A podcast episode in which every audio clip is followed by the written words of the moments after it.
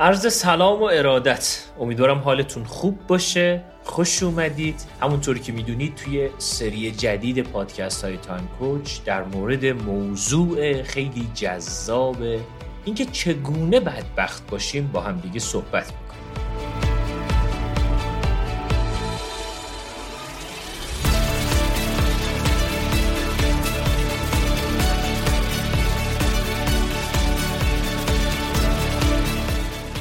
من ایمان ابوشمچی هستم کوچ MCC از فدراسیون جهانی کوچینگ.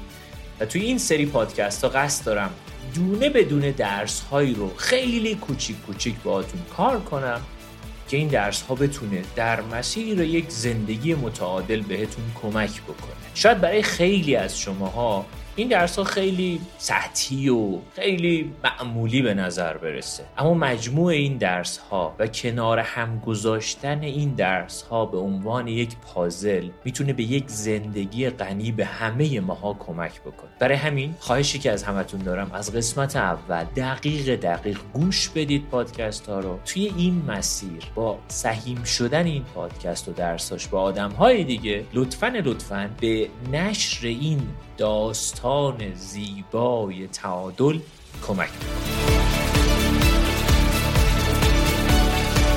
پادکست های تایم کوش توی سری جدیدش به سه بخش مساوی تقسیم شده. بخش اول خانش از روی کتاب چگونه بدبخت باشید بخش دوم درس ها و تحلیل هایی که من می‌تونم در کنار این درس بهتون بدم. و بخش آخر دوستان عزیزی که مقابل من نشستن سوالاتشون رو مطرح می‌کنن. و این سوالات رو با هم دیگه دقیق کار می‌کنیم و تا اونجایی که بتونم به اون سوالات جواب میدم. پس تا آخر این داستان کنار هم دیگه باشیم.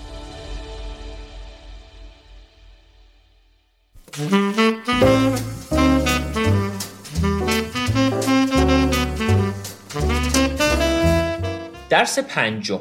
اگر اون رو می‌خواهید اگر به تبلیغ کالاهای مصرفی توجه زیادی داشته باشید به راحتی می‌تونید یک مضمون مشترک رو برای همه اونها شناسایی کنید. خرید کردن جاده ای به سوی خوشبختی است. با این استعلال به راحتی می‌توان نتیجه گرفت که یک سبک زندگی ساده تر و کم وسیله تر مسیر درستی به سوی بدبختیه. این امر می‌تونه خطا باشه. در حقیقت کلید بدبختی اجتناب از اتفاقی قدم گذاشتن در مسیر رضایته و یکی از بهترین راه های تحقق این هدف مشغول کردن زمان و حتی کیف پولمون روی طلب اشیاست. در سفر اکتشافی به سوی بدبختی ذهن انسان هم با خوشحالی در این توطعه همدستی می‌کنه. تنها به شگفتی هایی که توسط صنعت تبلیغات پیش روی شما خود نمایی می‌کنه و به زیبایی در فروشگاه های دو طرف خیابون و پاساژ ها عرضه میشن دقت کنید. قلب شما یاد می‌گیره. مانند سگی که پنیر به او داده شده جست و خیز کنه. اون ژاکت اون ماشین چمنزنی اون عطر معروف اون اجاق کباب پزی با جوجه گردان های حتی شیشتایی. شما همه اونها رو قطعا می‌خواید. نتیجه هرس و آز جامعه مصرفگرای ما دقیقا چیه؟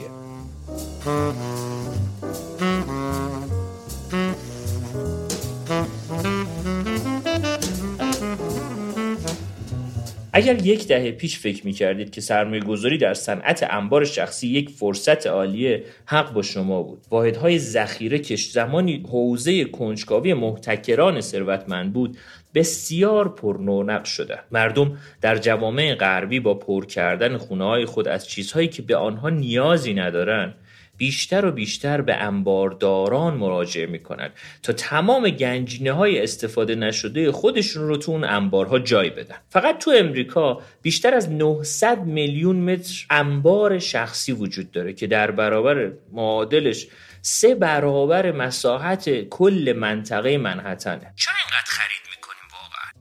عمل به دست آوردن دارایی ها معمولا نقشه زمینی فرد رو برای رسیدن به خوشبختی آشکار می‌کنه. اگر این قایق بادی رو بخریم بیشتر اوقات به دریاچه خواهیم رفت و دخترم برای ماهیگیری با خودم می‌برم. رابطه ما بهتر میشه و بعد خوشبخت میشه قطعا بیشتر افراد می‌تونن به اشیاء خاصی که در تملکشون دارن اشاره کنن که به آن لذت ها و مسیرهای خیلی جالبی رو بهشون میده. مانند اشیای بسیاری که داشتن اونها هیچ لذتی به همراه نداره. من بدون برنامه ریزی قبلی 600 دلار بابت کاناپه برای دفتر کارم توی منزل پرداخت کردم. با این تصور که عصرهای تابستون روی اون دراز می‌کشم و کتابای مارسل پروست رو می‌خونم. اون پول برباد رفت. اما 20 دلاری که بابت تیوب های کهنه برای شناور کردن روی رودخونه نزدیک دفتر کار و خونم پرداخت کردم کاملا ارزششو داشت. مشکل مقوله خرید کردن فقط نیست. بلکه پیشبینی های ما نسبت به اون خریده. بعید به نظر می‌رسه که بیشتر اشیایی که از واحدهای ذخیره سر در میارن منبع لذت های عظیم فردی باشه. انسان به سختی می‌تونه منبع لذت خودش رو درست حدس بزنه. همونطور که قبلا مطرح شد روانشناس دن گیلبرت در کتاب خود تحت عنوان شیرجه در خوشبختی اشاره می‌کنه که به استثناء خریداران کتابی که مشغول خوندن اون هستید انسان ها عموما تصمیمات خودشون رو در مورد رفتارهاشون بر مبنای احتمال لذت آفرینی اونها در آینده بنا می‌گذاره متاسفانه ما در پیشبینی درست به طرز شگفت انگیزیش ضعیف هستیم. بیشتر اتومبیل های سدان مرسدس به خاطر شهرت مهندسی آلمانی خریداری نمیشن بلکه به دلیل حال خوب و ماندگاری که خریدار تصور می‌کنه از این خرید به دست میارن قیمت این ماشینا حدودا 80 هزار دلاره. اما این اتومبیل واقعا من رو خوشحال می‌کنه و احتمالا تا 8 سال آینده هم دارمش. بنابراین سالی ده هزار دلار پرداختن برای داشتن یک زندگی شاد منطقی به نظر می‌رسه. نکته دوست داشتنی در مورد پیش های از این قبیل اینه که اونها کاملا آزمون پذیرن فکر می‌کنی که این ماشین چقدر تو رو خوشحال می‌کنه؟ باشه حالا بخرش تا ببینی چه اتفاقی میافته. در بسیاری از این تحقیقات مشخص میشه که مردم حدودا به همون اندازه‌ای که تصور می‌کردن خوشحال میشه. به عبارت دیگه اونا درست حدس می‌زدن اما این بهبود خلق و خو از خرید حاصل شده فقط یک مدت کوتاه دوام داشت. گاهی حداقل واقعا یک هفته بیشتر نبود اما گاهی هم خیلی کمتر. بستگی به اون خرید داره. اتفاقا 80 هزار دلار برای یه هفته غرور مالکیت داشتن یک ماشین چندان ارزان به نظر نمی‌رسه. آلن دوباتن نویسنده سوئیسی بریتانیایی در کتاب اضطراب موقعیت می نویسه بهترین راه برای متوقف ساختن تحسین یک چیز اینه که اونو حتما بخرید یک بار پس از اینکه این جمله رو توی یکی از کارگاه اخیرم بیان کردم یکی از شرکت کننده های خانوم زیر لب گفت یا باهاش ازدواج کن به نظر می‌رسه که حق با دوباتنه یه نقاشی که از اون توی دنیا تحسین و تقدیر میشه می‌تونه منبع لذت باشه و تا ابد پایدار بمونه.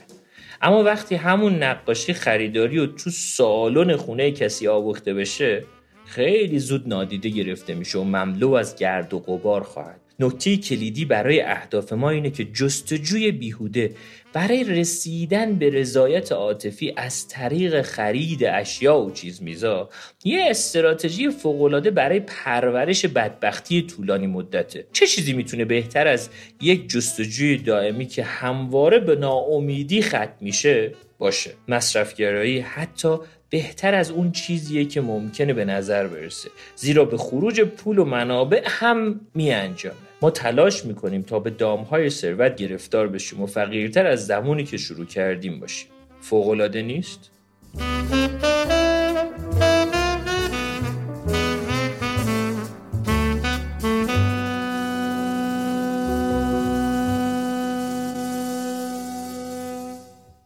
خب بسیار عالی. بخش اول یعنی خانش کتاب چگونه بدبخت باشیم تموم شد. تو این بخش در مورد اینکه بریم سراغ خرید وسواسگونه به منظور کسب رضایت و خوشحال شدن و شاد شدن. یکی از چالش های اصلی که من این روزها با تقریبا با همه client ام دارم اینه که مهارت های چگونگی تعادل و رضایت رو برای زندگی خودشون به سختی می‌تونن پیدا بکنن. و کارهای مختلف و الگوهای تکراری مختلف ذهنی رو همیشه برای خودشون دارن. حالشون بده خب یه چیزی بخورم که حالم خوب بشه. حالم بده خب برم یک چیزی بخرم که حالم خوب بشه. حالم بده امشب رو فلان کار رو انجام بدم که حالم خوب بشه. با علم بر این که حال خوب و خروجی حال خوب. صرفاً با اقدامهای سرسری تکراری که از روی الگوی ذهنی ما از گذشته تا همین الان همراه ما بوده شاید مسیرش نباشه. برای همین برای اولین بار و آخرین بار هم که شده حواسمون ببریم سراغ یک مسیر زیبا.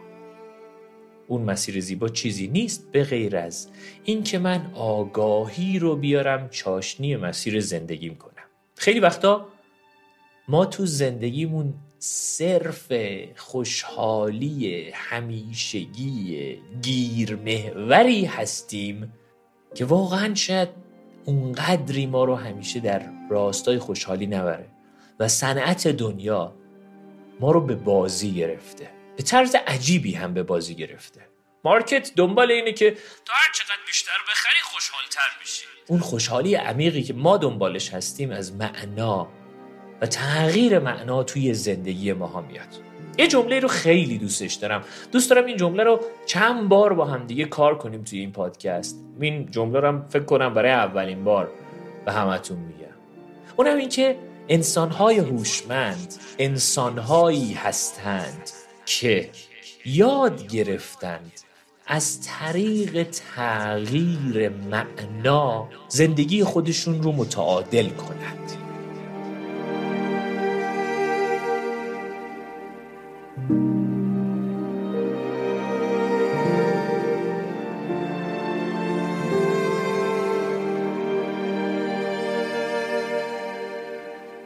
یعنی اینکه انگامی که من چیزی اعصابم رو خورد می‌کنه. آیا می‌تونم معناش رو عوض کنم که حداقل اعصابم رو تو اون لحظه خورد نکنه؟ اگر چیزی الان یک نیاز من نیست آیا می‌تونم تغییر معنایی در اون ایجاد کنم که اون نیاز رو از طریق دیگه ای من بتونم برآورده کنم؟ بچه معنای اتفاقات رو توی ذهنتون تغییر بدید. به خودتون این اجازه احساسی رو بدید که حداقل یک بار معنای داستانهایی که به شما و به زندگی شما بدبختی هدیه می کند رو بیاید عوض کنید. دست خودمونه. خیلی وقتا به خودمون این اجازه احساسی رو میدیم که چنگ بندازیم. به چی؟ به معناهایی که ما رو به سمت بدبختی بیشتر پیش می‌بره. چرا؟ چون دوست داریم بریم توی نقش قربانی. برای همین حواسمون باشه به چی؟ به اینکه ما برای خوشحالی به اشیا و چیز میزان نیاز نداریم. قطعا ما رو خوشحال می‌کنه. اما در طولانی مدت لازمه که حواسمون باشه زیرساخت ذهنی ما مهمتر از زیرساخت خونه ما حتی هست. و خیلی وقت ما اصلا حواسمون به این زیرساخت ذهنی نیست. چرا؟ چون زیرساخت ذهنی نیاز به خب کتاب خوندن و پادکست گوش دادن و دوره رفتن و با اساتید مختلف دوره گذروندن و همه اینها داره. اما خریدن خب میری یه پولی میدی می‌خری. کاری نمی‌خواد ازش انجام بدی در طولانی مدت.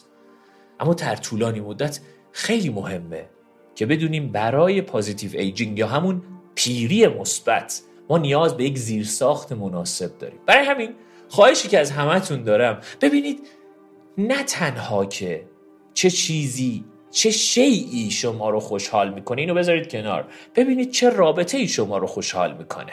چه نوع رابطه ای شما رو خوشحال می‌کنه. چه نوع رشد و بهبودی شما رو خوشحال می‌کنه؟ چه نوع کتابی شما رو نگه میداره تو زندگی؟ کجاها تو زندگی؟ خب به تب به یه چالشی چاله ای هر چیزی بر می‌خوری. اونجا چجوری می‌تونی خودت رو نگه داری؟ واستی با خودت. آگاهی رو بیاری تو مسیرت و تاباورانه و با تحمل بالا. با اون مسیر با اون داستان با اون چالش و چاله روبرو بشی. و روبرو شدن تو صرفاً دست خالی فایده نداره. ابزار ذهن ما و اون به قولی جعبه ای که توی ذهن ما هست نیاز هست که از همین الان از همین امروز حتی برای ده سال و 20 سال و سی سال و چل سال آینده زندگی ما پر بشه.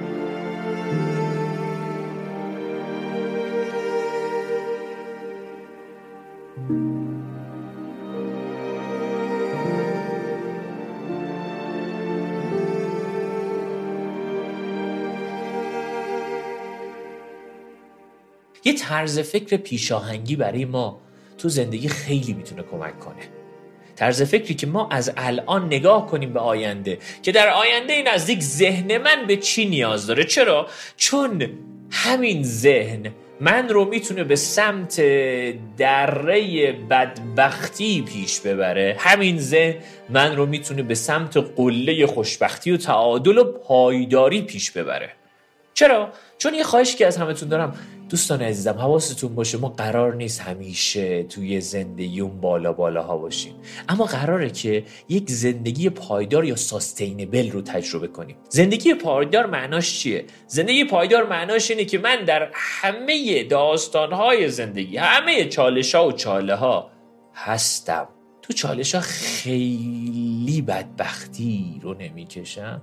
توی اون بالا بالا هم خیلی قرار نیست خوشحال باشم.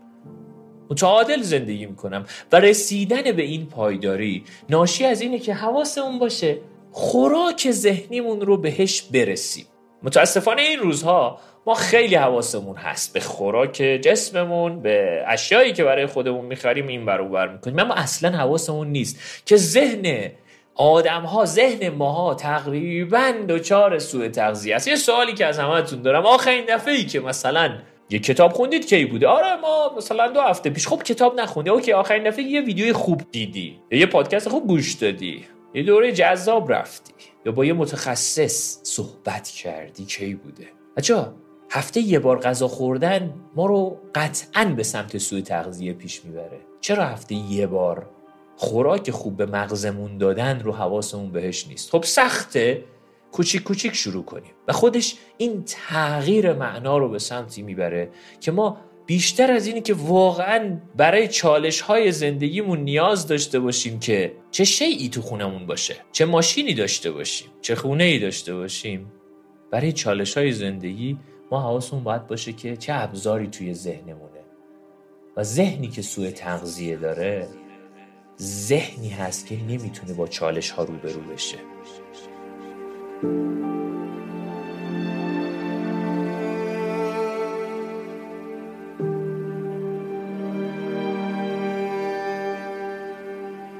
متاسفانه تو دنیایی داریم زندگی می‌کنیم که من همیشه این مثال رو می‌زنم که ذهنها چرب شده ذهنها چاق شده. تصور کنید خب حالا یه کسی که بالاخره یه وزن بیشتر از حد معمول رو داره تجربه می‌کنه.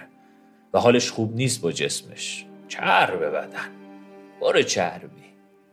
این آیا می‌تونه مثلا الان اگه یه چالشی پیش اومد تو زندگیش مثلا الان اگه خواست بره خدای نکرده گوشیشو می‌زنن. آیا می‌تونه بدوه دنبال اون فرد؟ باید برای که اصلا نرید دنبال اون فردی که گوشیتون رو زده. امیدوارم هم هیچ وقت کسی از گوشیتون رو نزنه. یا مثلا یه مسابقه دو باشه. ای بابا الان کی دنبال مسابقه دویدن ایمان؟ خوشی تو اما نه.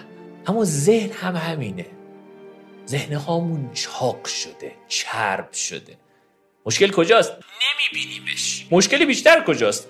حتی توی چالش هم نمیبینیمش چرا؟ چون همه ما یه ابزار خیلی خوشگل دم دستمون هست اونم چی؟ نقش قربانی قربانی خیلی راحته الان فلان چالش برخوردم تو زندگیم خب دیگه خب بدبختم دیگه. بیچارم هرچی سنگ پای من لنگه. این همه کشور تو دنیا چرا من اینجا؟ این همه داستان اینجا چرا من اینجوری؟ اون تفلکی که از وزن زیاد رنج می‌بره قشنگ می‌بینه. می‌بینه که آقا وزنش زیاده نمی‌تونه بدوه چهار تا پله نمی‌تونه بیاد نفس نفس می‌زنه حالش بده. متوجه میشه که خب پس باید یه کاری بکنم. پس برم یه آزمایش بدم. متوجه میشه مثلا چربی خونش بالاست. متوجه میشه که دیگه خدای نکرده شاید دچار بیماری قلبی بشه بیماری خونی بشه. خدای نکرده همه این داستانا. یعنی اینها اطلاعات داره. اما چالش های یک وزن چرب چاق هیچ داده ای نداره. یعنی هیچ کس نمیاد بگه که خب بر اساس این داستان شما پس ممکنه که دچار مثلا سرطان رابطه بشی. ممکنه که مثلا دچار مثلا کنسر یا همون سرطان شغلی بشی. چرا؟ چون تو شغلت نمی‌تونی درست انتخاب کنی. کسی نمیاد اینو به ما بگه و ما هم نمیبینیمش. و ما هر روز میریم سر کار با حال بد برمیگردیم خونه. و فرداش باز باز میریم سر کار باز با حال بد میایم خونه. اینا رو هیچ کس به ما نمیاد بگه. چون نمیبینیمش. و نکته اصلی اینجاست که تغییر زیبا وقتی رخ میده که ما روی چیزهایی که نمی‌بینیم از همین الان کار کنیم. چی رو نمی‌بینیم؟ سوال مهم کوچینگ. چه چیزی تو زندگیت رو نمی‌بینی یا حتی نمی‌خوای ببینی؟ اما اون چیز می‌تونه تغییر شگفت انگیزی توی زندگی تو بازی بکنه. چه چیزی رو نمی‌خوای که ببینی اما پر کردن جای اون با یک کم دانش با یک کم کار با یک کم ممارست می‌تونه بهت کمک بکنه. برای همین همه انسان ها در مورد تاباوری صحبت می‌کنن در مورد بالا بردن ظرفیت تحمل صحبت می‌کنن اما تقریبا ندیدم جایی که در مورد ظرفیت و بالا بردن ظرفیت تو یادگیری برای چیزایی که نمی‌بینی کار کنه ما به شدت تاب‌آوریمون پایینه. یک ساعت روی یک موضوع می‌خوایم بشینیم مطالعه کردن این یک ساعت برامون خیلی میگذره. خسته میشیم. دیگه انرژی نداریم. اما یک ساعت تو صفحه نمایش توی گوشیامون توی explore اینستاگرام دو دقیقه هم نمیگذره.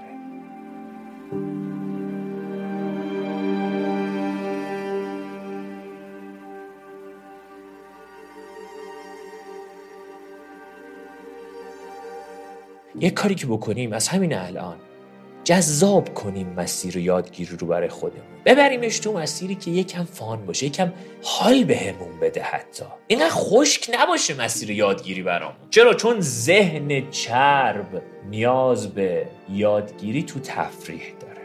نیاز به یادگیری در اوج خلاقیت داره. از همین امروز حواستون به یه نکته خیلی مهم باشه. سطح رضایت ما به تغییر معنای داستانها ربط داره. به میزان مواجهه و تاباوری ما نسبت به یادگیری نه مشکلات رفت داره.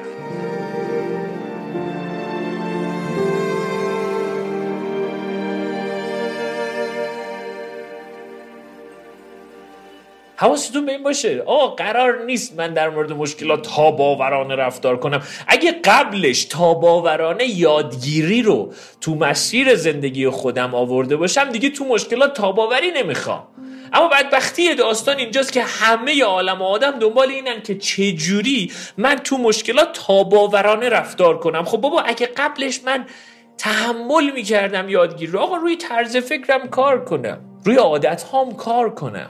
روی ارزش هام روی اون حوزه تخصصی که دارم درس می‌خونم یا مثلا شغلم هستش مطالعه کنم. خیلی از آدما میان پیش من مثلا میگه من فلان شغل دارم. اصلا حالم خوب نیست سر کارم. بهش میگم خب آخرین دفعه ای که مثلا یه چیز جدیدی در مورد کارت یاد گرفتی چی بوده؟ میگه هیچی. خب آخه چجوری؟ آخه مگه میشه که ما یادگیری رو قطع کنیم؟ و بعد بخوایم تاباوری در مشکل رو که توی سر کار مثل یه بختک افتاده به جونمون حل کنیم. و طرف با میشه میره دوره تاباوری در مسیر زندگی در مسیر شغلی. خب بابا بی خیال. قبلش باید یادگیری رو بیاری تو مسیر شغلیت. تحملمون رو ببریم بالا. کار سختی نیست اما ذهن چرب ما ذهن چاق ما براش خیلی سخت شده. برای همین مثل همون بدنی که از وزن زیاد خدای نکرده داره رنج می‌بره که آروم آروم میبریمش توی مسیری که خب یه رژیم خوبی بهش بدیم حواسمون باشه یه رژیم خوبم باید به مغزمون بدیم. و این پادکست ها کارش چیزی جز این که حواسمون به رژیم توجهمون باشه نیست. و تاباوریمون رو به طرز عجیبی ببریم بالا. و دنبال این نباشیم که با خرید فلان چیز بخوایم احساس خوشبختی کنیم. چرا؟ چون خیلی زیبا تقریبا خیلی زیبا همه دارن اینو تایید می‌کنن که مغز ما عادت پذیره یعنی چی؟ یعنی نسبت به هر چیز جذابی که تو زندگیت باشه شاید ماکسیموم تا یه هفته دو هفته بهش عادت کنی. وقتی هم که بهش عادت کنی دیگه به چیزی که تو عادت کنی لذتی ازش نمی‌بری. برای همین حواسمون باشه. ما خوراک خوب به مغزمون بدیم.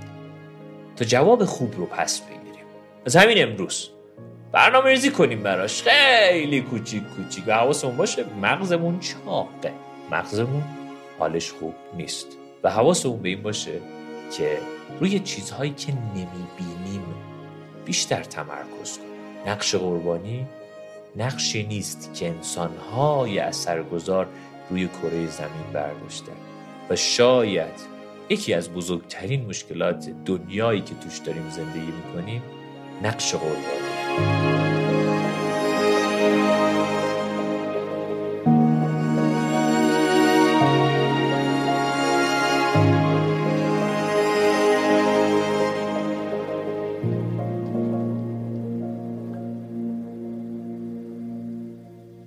خب بسیار عالی.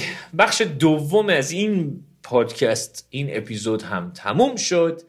میریم سراغ بخش آخر و سوالاتی که قراره از همدیگه بپرسیم و به جوابهایی که امیدوارم بتونیم جوابهای اثرگذاری باشه برسیم. خب افرادی که روبروی من نشستن قرار سوال بپرسن. نفر اول.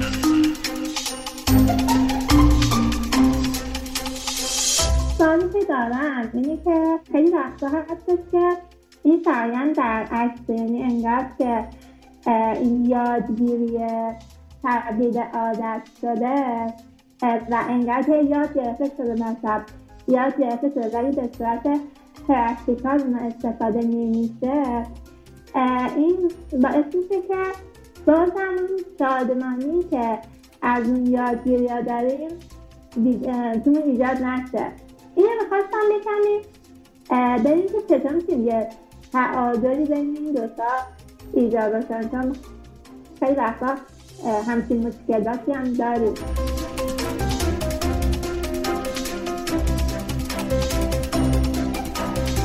خیلی جالب سوالت. ما از یه طرف دیگه این وسط یادگیری های خیلی از ماها شاید تبدیل بشه به یک اهرامی برای اهمال کاری اما یادگیری دو تا بخش خیلی زیبا داره. یعنی ورودی و خروجی. یادگیری که تبدیل به انباشتگی بشه شاید می‌تونم بگم خیلی ارزش نداره. یادگیری که در مسیر ورودی و خروجی باشه خیلی ارزشمنده. یه مثالی که همیشه هست خیلی جالبه این مثال رو دوست دارم. تصور کنید شما در یک مسابقه ساخت خونه شنی لب آب دعوت شدید.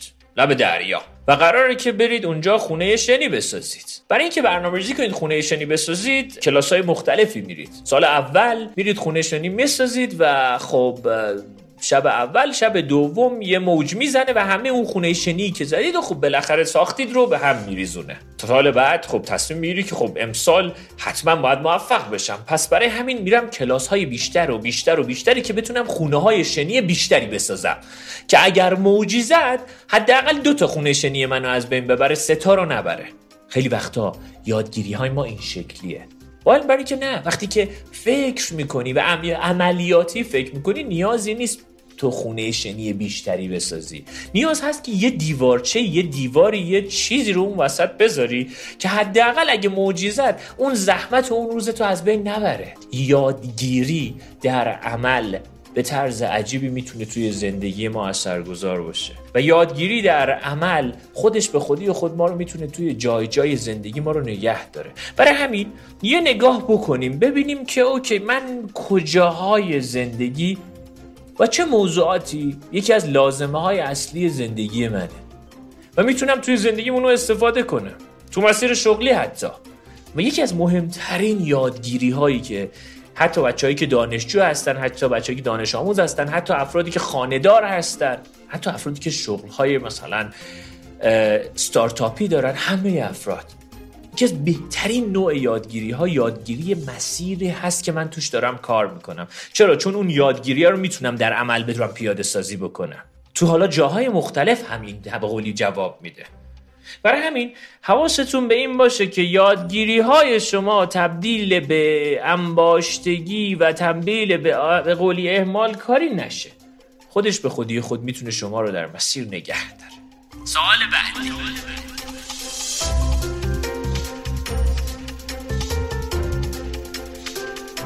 ما در طول روز از یک جایی به بعد که نیازهای اولیه‌مون تامین شد بقیه تلاش رو که انجام میدیم برای یه سبک بالاتری از تجربه رفاه یا یک زندگی بهتری می‌تونه باشه.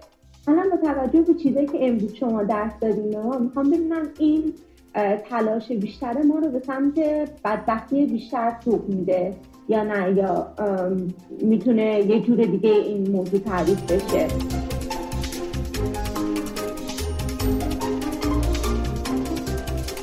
هر گونه تلاش مؤثر. در مسیر رسیدن به رفاه جذابه. اما آگاهانه. خیلی وقتا ما وسواس تلاش و وسواس ورودی در زندگیمون پیدا می‌کنیم. بیشتر و بیشتر و بیشتر چه نمی‌دونین چه تعداد افرادی رو من می‌شناسم از دسته client هایی که باهاشون کار می‌کنم. که هیچ دغدغه ای ندارن. یعنی از همین الان تا 50 سال دیگه هم اگر که تو سفر زندگی کنن بازم هیچ دغدغه ای ندارن.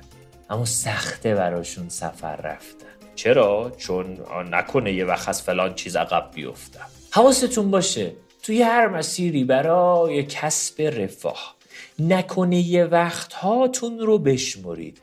هر چقدر تعداد نکنه وقت های شما در ذهنتون بیشتر و بیشتر باشه میزان بدبختی شما بیشتره. چرا؟ چون نکنه وقت ها یک خرابکارهای اصلی ذهنی ما هستن. اشکال نداره. پول در میارم. اشکال نداره. به فکر رفاه خودم هستم. اما اشکال نداره. تعادل رو در مسیر ارزای نیازهای خودم برقرار می‌کنم. حواسم هست نیاز به بقامو دارم ارضا می‌کنم. اما نیاز به تفریح همین وسط چی شد؟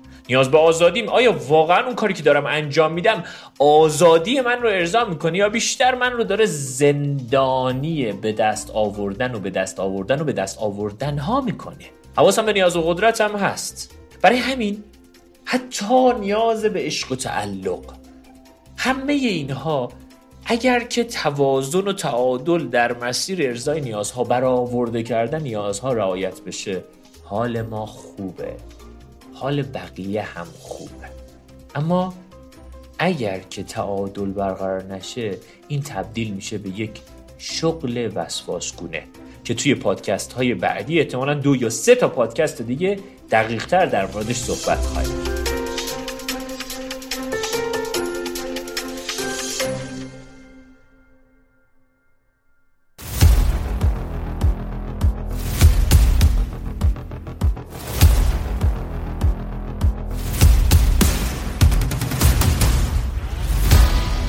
قسمت دیگه از پادکست های تایم کوچم تموم شد. لطف کنید و حتما حتما نظرات خودتون رو زیر این پادکست اعلام بکنید. نظرات شما به کیفیت و بالا رفتن حتی کیفیت این مسیر به ما کمک می‌کنه و به تعادلی که ما دنبالش هستیم بیشتر کمک ممنونم از همتون.